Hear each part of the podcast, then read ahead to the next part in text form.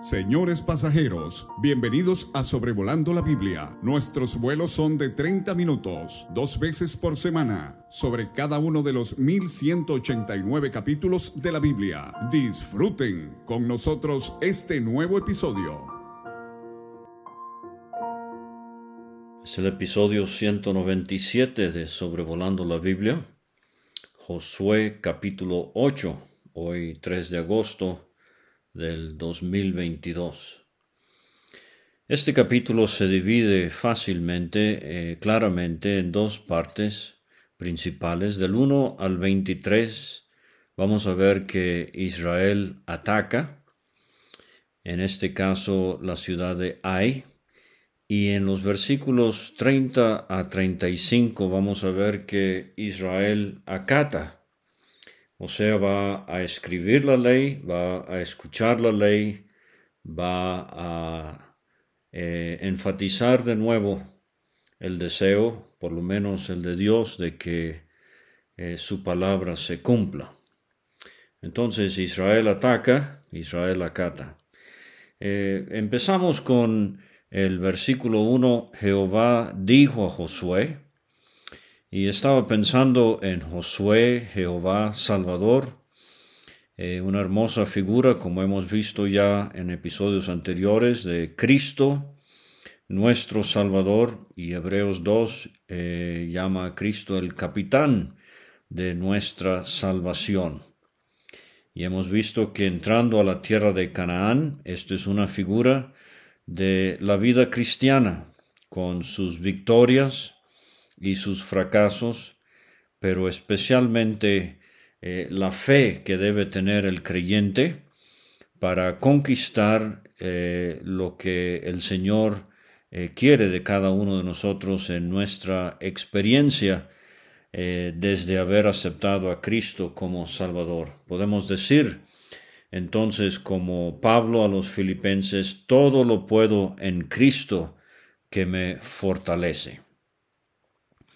Ahora Dios le dice a Josué, acaba de pasar el fracaso de lo de Acán y el anatema, eh, no temas ni desmayes. Ahora, eh, esto se le había dicho a, Josué en Deuteronomio eh, por medio de Moisés, se le había dicho a Josué directamente de parte de Dios en el capítulo 1. Y aquí de nuevo, no temas ni desmayes. Obviamente, este es un, eh, una debilidad que a veces aflige a todo creyente, a los más espirituales y a los débiles también, pero no debemos temer ni desmayar. El Señor está con nosotros. Dice Dios, toma contigo toda la gente de guerra. Recuerde que quizás en un destello de eh, confianza, eh, no fueron todos la primera vez contra Ai, pero ahora sí, toda la gente de guerra Recuerde, son más de seiscientos mil soldados. Y levántate y sube a Ai. Mira, yo he entregado en tu mano al rey de Ai. Vamos a ver esta expresión dos veces en este capítulo, el hecho de que Dios garantiza eh, por adelantado el triunfo, yo he entregado en tu mano. Otra vez en el versículo 7. Hemos mencionado que el pueblo de Israel está involucrado en una guerra santa. Y o sea que Dios era el que estaba dirigiendo esta guerra eh, de conquista de la tierra.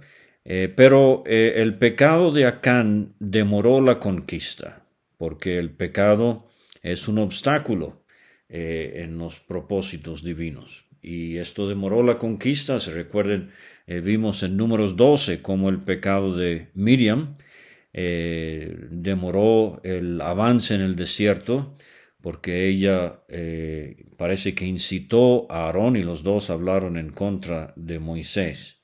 Pero Acán ha muerto junto con su familia. El problema moral ha sido resuelto. La guerra santa continúa. Y esta guerra requiere un pueblo moralmente limpio, así como es el día de hoy, y los corintios tuvieron que aprender esto del apóstol Pablo. Gracias a Dios que en la segunda carta el problema resuelto ya eh, Pablo animaba a los corintios a recibir al hombre ofensor y a seguir adelante. Una breve pausa para decir que la codicia es un problema. Fue el primer pecado que se cometió en el Edén, eh, árbol codiciable. Eh, fue el primer pecado que se cometió en la tierra con Acán, codiciando los, eh, el lingote de oro, el manto babilónico y las 200 monedas de plata. Y recuerden, Hechos 5 es el primer pecado que aflige el testimonio de la iglesia, en este caso la iglesia local de Jerusalén, cuando Ananías y Zafira mintieron en cuanto a la cantidad de la venta de su heredad para poder guardarse algo del dinero, obviamente movidos por la codicia. Y Dios le dice a Josué, versículo 2, harás a Ai y a su rey como hiciste a Jericó y a su rey, solo que sus despojos y sus bestias tomaréis para vosotros. Pondrás pues emboscadas a la ciudad detrás de ella. Y aquí es donde uno se lamenta de que Acán no se esperó unos días, porque si Jericó era anatema, y lo único que iban a sustraer de esa ciudad eh, eh, sería para Dios, aquí en Ai eh, Dios les da licencia a que ellos puedan tomar el botín según sus deseos, sus despojos y sus bestias tomaréis para vosotros. Acán murió por haberse adelantado en su codicia eh, a los propósitos divinos. Recuerde eh, la tentación del Señor Jesucristo en Mateo 4, cuando el diablo lo llevó a un monte muy alto y le mostró todos los reinos de la tierra. Eh, le mostró en un momento todos los reinos de la tierra. y el Señor Jesucristo obviamente resistió esa tentación el diablo no hallaba nada en él, porque era sin pecado, pero al resistir esa tentación, el Señor Jesucristo básicamente estaba diciendo, eh, voy a esperar a que Dios me dé lo que Él tiene para mí en su momento y a su tiempo, aunque tarde y aunque yo tenga que sufrir antes de recibir lo que Dios eh, quiere darme. Eh, entonces, eh, tanto podemos aprender de esa experiencia del Señor Jesucristo. La otra cosa que noto aquí de entrada es que el método para vencer a Ai será una emboscada, una estrategia militar eh, muy usada en la antigüedad y hasta el día de hoy, pero me hace pensar cómo a Jericó Dios le dio eh, Dios instruyó que le dieran la vuelta a la ciudad eh, por seis días y después el séptimo día siete veces y entonces eh, las bocinas sonaron, el pueblo gritó, los muros se cayeron. Aquí nada de eso, es simplemente una emboscada y a lo que voy es que la diferencia de estrategia nos hace ver eh, cómo Dios obra de diferentes maneras. los milagros del Señor, por ejemplo, a veces tocaba al leproso, a veces hablaba a los leprosos, a veces ponía eh, barro en, la, en los ojos de un ciego, a veces hablaba al ciego. O sea, no era algo rígido, eh, y así también es en la evangelización, en la salvación de almas. Eh, por eso debemos rehusar el vocabulario de, a veces uno ve los folletitos de tres pasos para la salvación. Uno, dos, tres, pum, pum, pum, y usted es salvo. No, no. A veces Dios habla de una, de dos maneras. A veces usa su palabra, textos que uno ni siquiera pensaría que el Espíritu Santo pudiera eh, usar circunstancias de la vida, pensamientos, eh, pero el resultado obviamente eh, siempre lleva a lo mismo. Entonces, apreciado hermano, recuerde que Dios no siempre está limitado o encajonado, si puedo decirlo así, a solo una manera de actuar. Nos toca a nosotros discernir y tratar de ver lo que hermanos eh, allá en el Canadá y Estados Unidos de principios de 1900, eh, ellos hablaban mucho de la extraña obra del Espíritu Santo. Entonces, eh, eso es, la extraña obra. A veces sitiar a la ciudad, a veces emboscar a la ciudad, a veces atacar de frente. estas ilustraciones nos sirven mucho para entender estas cosas en cuanto a Dios y su manera de actuar. Entonces, eh, la estrategia eh, básicamente sería esta. Treinta mil hombres fuertes irían al otro lado de la ciudad de Ai. Recuerde, Josué está del lado eh, oriental, del lado del Jordán, de donde sale el sol. Y treinta mil hombres van a ir atrás de la ciudad al lado occidental. No os alejaréis mucho, dice Josué, estaréis todos dispuestos. La nueva traducción viviente dice, estaréis preparados para entrar en acción. Y así debe ser el creyente el día de hoy, siempre en pie de guerra, atento, preparado para entrar en acción. Y yo y todo el pueblo, dice Josué, eh, conmigo nos acercaremos a la ciudad eh, y cuando salgan ellos contra nosotros, como lo hicieron antes, el capítulo eh, anterior, huiremos delante de ellos, o sea, fingiendo derrota. Y entonces al salir eh, el rey de Ai y sus guerreros en contra de Josué y el pueblo, es entonces cuando desde atrás atacarían los treinta mil que estaban al oeste de la ciudad y así la emboscada sería eh, la manera en que iban a ser derrotados los habitantes de Ai. El versículo 7, como ya he mencionado, Jehová vuestro Dios la entregará en vuestras manos. Prenderéis fuego, haréis conforme a la palabra de Jehová, mirad que os lo he mandado. Entonces, eh, nueve Josué envía a los soldados, eh, ponen la emboscada, y se pusieron entre Betel y Ai. Esto es una nota que quizás sería bueno. Eh, estamos hablando ahorita de la campaña central para, la conquista de Canaán y básicamente se menciona, eh, se menciona Jericó y Ai y esta mención eh, muy ah, escueta de Betel y vamos a hablar de un momento de Siquem quizás si hay tiempo. pero entonces eh, lo que vemos es que el Espíritu Santo subraya, menciona solamente algunas de las ciudades en cada una de estas campañas. Así va a ser con la campaña del sur, que empieza con el siguiente capítulo y finalmente la campaña al norte para terminar de conquistar eh, la herencia que Dios les había prometido.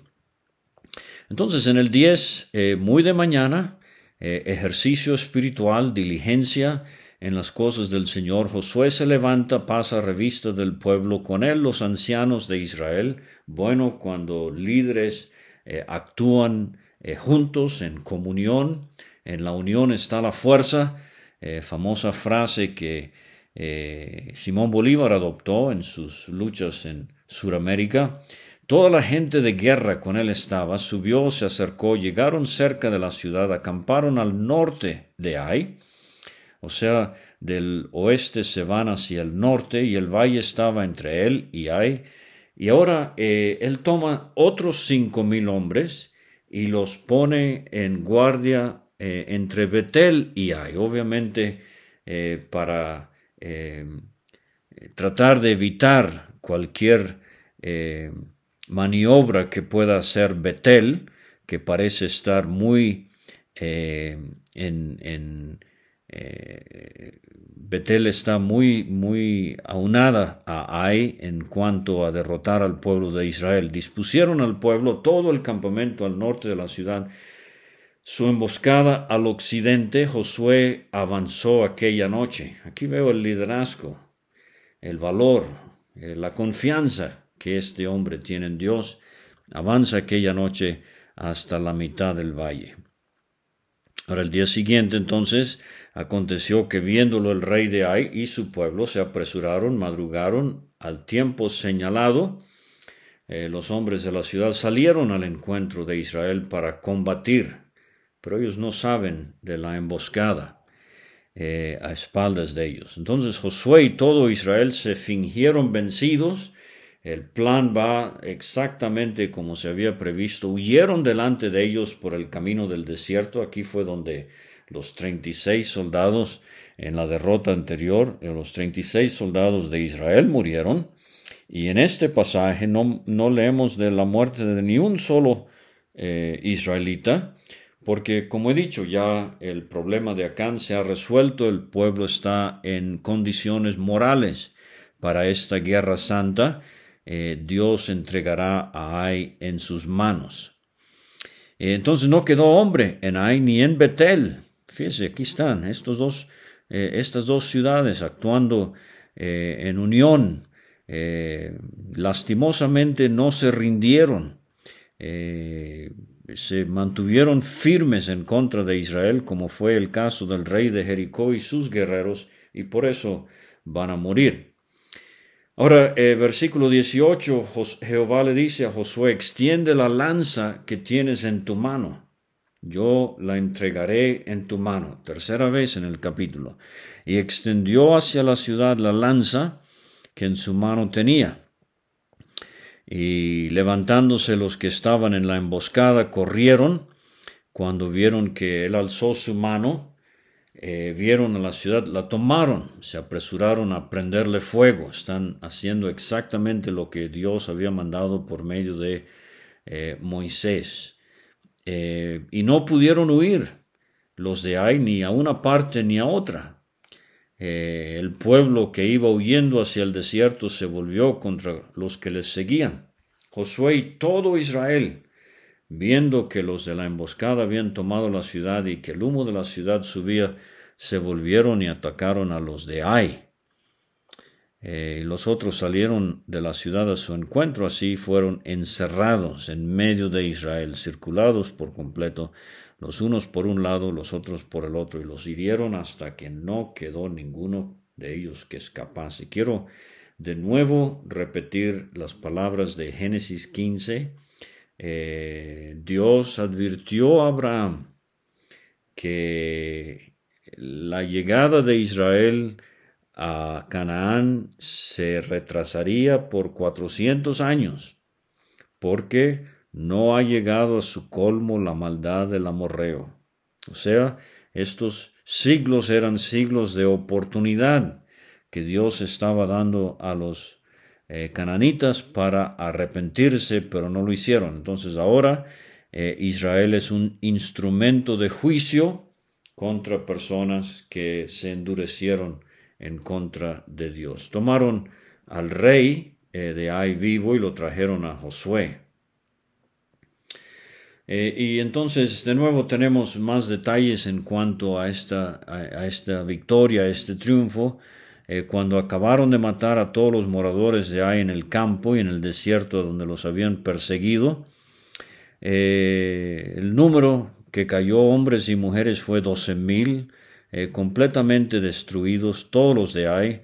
Josué no retiró su mano que había extendido con la lanza hasta que hubo destruido por completo a todos los moradores de Ai. Y esto nos recuerda a Josué mismo peleando contra Amalek.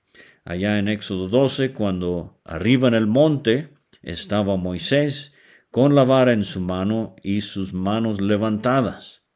Y se acuerdan que Aarón y Ur le soportaban los brazos a Moisés para que no los bajara. Entonces aquí ahora es Josué, mientras la lanza estaba arriba, eh, quizás con una bandera que podían ver los otros guerreros al otro lado de la ciudad, o quizás el reflejo del sol, esto era como una jabalina que él estaba sosteniendo en alto, y mientras él sostenía en alto se consumaba la victoria. Y así, querido creyente, recuerde, el, eh, el pueblo de Israel acaba de pasar el Jordán, hasta que pasaron todos, el arca no se movía de en medio del Jordán. Hasta que Josué no bajó la lanza, eh, entonces no dejaron de pelear.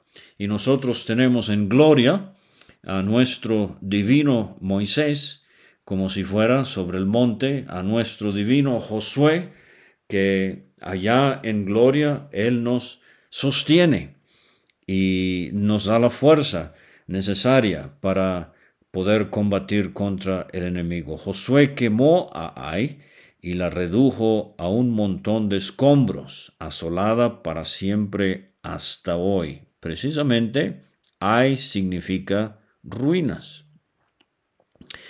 Y al rey de Ai lo colgó de un madero hasta caer la noche.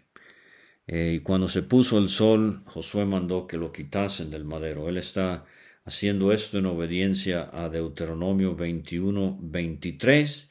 Recuerde que los judíos continuaron con esta práctica, incluso eh, Juan 19. Por eso era necesario bajar al Señor Jesucristo de la cruz antes del atardecer. Eh, voy a tratar de recordar al grupo de WhatsApp de enviar una fotografía de ruinas que arqueólogos han encontrado de lo que era la antigua ciudad de Ai. Entonces, fíjese, esta es otra eh, escritura que nos eh, hace ver la validez de la palabra de Dios inspirada, infalible. No es un cuento, no es una leyenda, no es una novela, es una historia que realmente sucedió y la Biblia eh, la verifica. Y los arqueólogos también. He dicho muchas veces, la pala del arqueólogo constantemente confirma la veracidad de la palabra de Dios.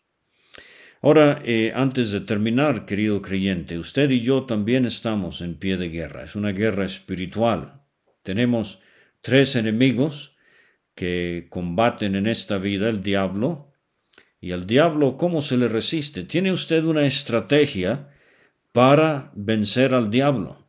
Bueno, la estrategia bíblica es de resistir al diablo. Eh, Santiago 4.4, eh, 1 Pedro 5.9 nos habla de esto. Y Cristo, de nuevo, el ejemplo perfecto en la tentación de Mateo 4, ¿cómo resistió él al diablo? Tres veces le dijo, escrito está, y le citó de Deuteronomio 6 y de Deuteronomio 8. Entonces, eh, ármese con una estrategia para eh, vencer al diablo. Usted necesita, yo también, conocer lo que la Biblia dice, tener los versículos en la punta de la lengua, en el fondo del corazón, para echar mano de esto, para vencer a este enemigo. No subestime al diablo como subestimaron a la primera vez. El otro enemigo es el mundo. Y al mundo se le vence separándonos del mundo. Somos eh, uno de los eh, muchos nombres o títulos que se le da a creyentes en el Nuevo Testamento es que somos santos. Eh, esto tiene la idea de apartados, consagrados para Dios. En Juan 17, Cristo dijo en el versículo 16, Padre, no son del mundo, santifícalos en tu palabra.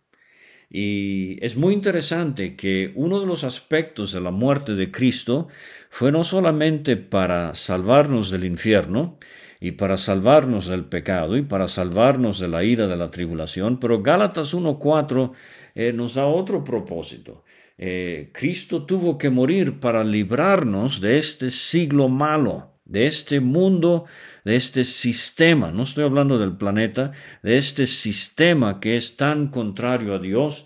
Y por eso Pablo dice a los Corintios, 2 Corintios capítulo 6, eh, salid de en medio de ellos, no toquéis lo inmundo. Y en Gálatas 6, versículo 14, Pablo nos ve crucificados al mundo y ve al mundo crucificados a nosotros, los creyentes. O sea, no debe haber eh, consentimiento del mundo. Y precisamente hoy eh, David dijo, nos compartió una tarjeta con una cita de Horacio Bonar, eh, tremendo hombre de Dios. ¿Por qué no amar al mundo?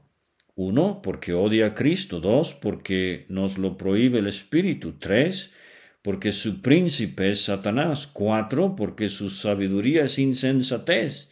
Cinco, porque está condenado. Seis, porque está crucificado nosotros, y siete, porque estamos crucificados a Él. Entonces tenga listo tenga lista su estrategia contra el diablo. Prepare su estrategia contra el mundo. El otro enemigo es la carne. Debemos hacer morir los deseos de la carne. debemos vernos nuestro viejo hombre, dice el apóstol Pablo en Romanos 6, 6. Debemos verlo crucificado con Cristo.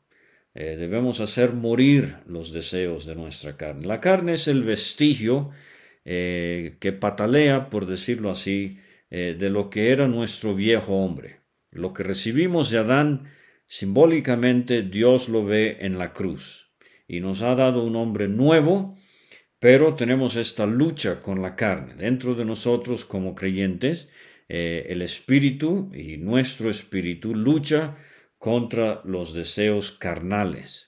Pero la táctica para vencer la carne es de verlo eh, muerto con Cristo en la cruz. Hay otro enemigo del creyente, es la muerte. Y pareciera que nos vencerá. Algunos pasaremos por la muerte quizás, muchos ya han pasado por la muerte, pero en la resurrección el creyente vencerá la muerte, así como Cristo venció la muerte. La muerte será destruida. El último enemigo que será destruido es la muerte, dice Pablo en 1 Corintios 15. Pero, desafortunadamente hay muchos creyentes que viven temiendo la muerte. Y no debe ser así. No es que querramos morir, pero debemos abandonarnos a la voluntad de Dios, de que Él nos va a llamar a su presencia el momento en que Él disponga. Y Hebreos 2 nos enseña que no debemos vivir en temor de la muerte.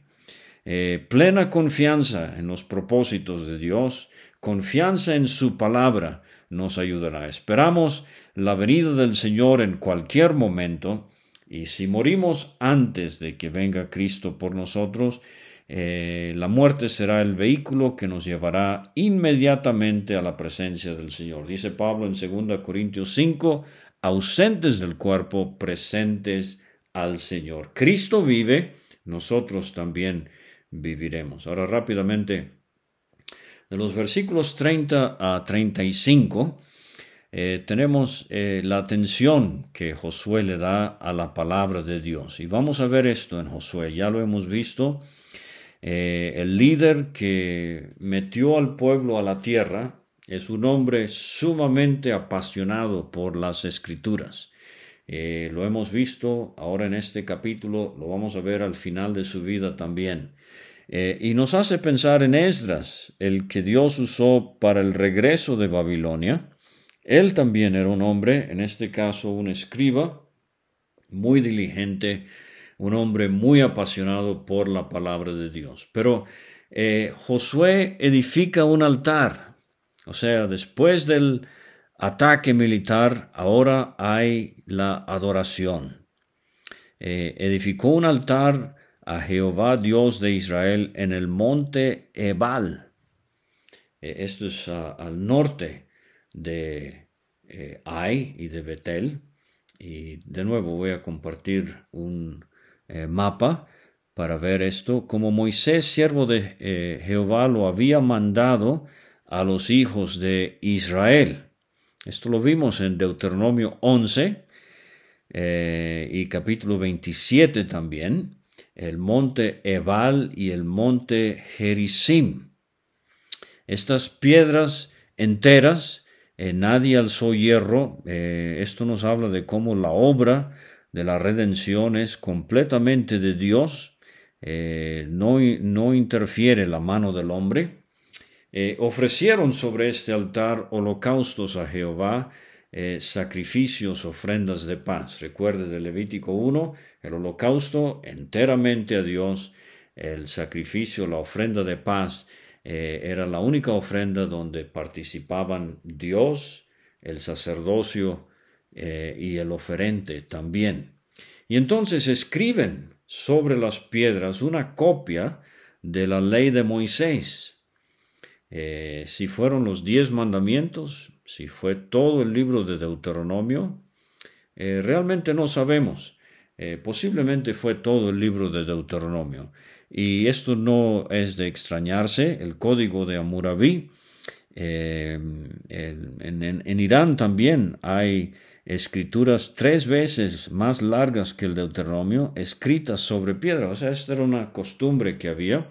Era como un documento legal, los términos del pacto, escritos sobre piedra, eh, nos habla de la permanencia eh, de lo que esto debería ser para el pueblo de Israel. Y entonces eh, la mitad de las tribus se ponían sobre, se pusieron sobre el monte Ebal y la otra mitad sobre el monte Gerizim, eh, de la manera que Moisés, siervo de Jehová, lo había mandado antes, para que bendijesen primeramente al pueblo de Israel. Leyó todas las palabras de la ley, las bendiciones y las maldiciones conforme a todo lo que está escrito en el libro de la ley. A veces queremos leer nada más lo bonito de la Biblia, ¿verdad? Y dejar afuera lo que nos es incómodo, pero no debe ser así. No hubo palabra alguna de todo cuanto mandó Moisés que Josué no hiciese leer delante de toda la congregación de Israel, mujeres, niños, extranjeros, que moraban entre ellos. Nos hace pensar en Pablo, ¿verdad? Allá ah, hablándole a los ancianos de la iglesia en Éfeso, no he rehusado eh, enseñaros toda la palabra de Dios, todo el consejo de Dios. Ahora quiero terminar eh, nada más hablando una nota acerca de estos dos montes. Eh, el monte Ebal, 940 metros sobre el nivel del mar. Y entonces el monte Gerizim, 220, 270 eh, metros sobre el nivel del mar, los picos de estos dos montes, las cimas, están a 2.5 kilómetros de distancia. Las bases de estas dos montañas están apenas a 450 metros de distancia. Entonces, cuando seis, seis tribus se ponían sobre Val y seis tribus sobre Gerizim y leían las bendiciones y las maldiciones, el valle en medio de estos dos montes, eh, dicen los arqueólogos, era un anfiteatro natural, una topografía ideal para la ceremonia que celebraba el pueblo de Israel. Ahora, fíjense en esto. Cuando uno se encuentra entre Val y Gerizim, y mira hacia el este, hacia el Jordán, Ebal estaría a la izquierda o al norte y Gerizim a la derecha o al sur. Y en la Biblia, eh, tradicionalmente la izquierda se asocia con maldición. Eh, por ejemplo, recuerde los cabritos de Mateo 25, a la izquierda del Señor. Entonces, al leer las maldiciones, eh, esto venía de Ebal, del lado izquierdo. Al leer las bendiciones, esto venía de Gerizim, del lado derecho. Recuerde cuando Jacob eh, bendijo a sus nietos, puso a Manasés, el primogénito, a su derecha. Josué los puso a su derecha, aunque Jacob iba a invertir el orden. Eh, Salmo 16, hablando proféticamente de Cristo, delicias a tu diestra para siempre. Eh, salmo 110, el salmo más citado en el Nuevo Testamento, siéntate a mi diestra. Eh, Gálatas 2, Pablo habla de la diestra de comunión que dieron algunos. Entonces, la, diestra, la mano derecha, nos habla de bendición, Jerisim, la izquierda, eh, Monte Ebal nos habla de maldición. Y que el Señor nos ayude a acatar su palabra para disfrutar las bendiciones y evitar las maldiciones. Muchas gracias por escuchar una vez más.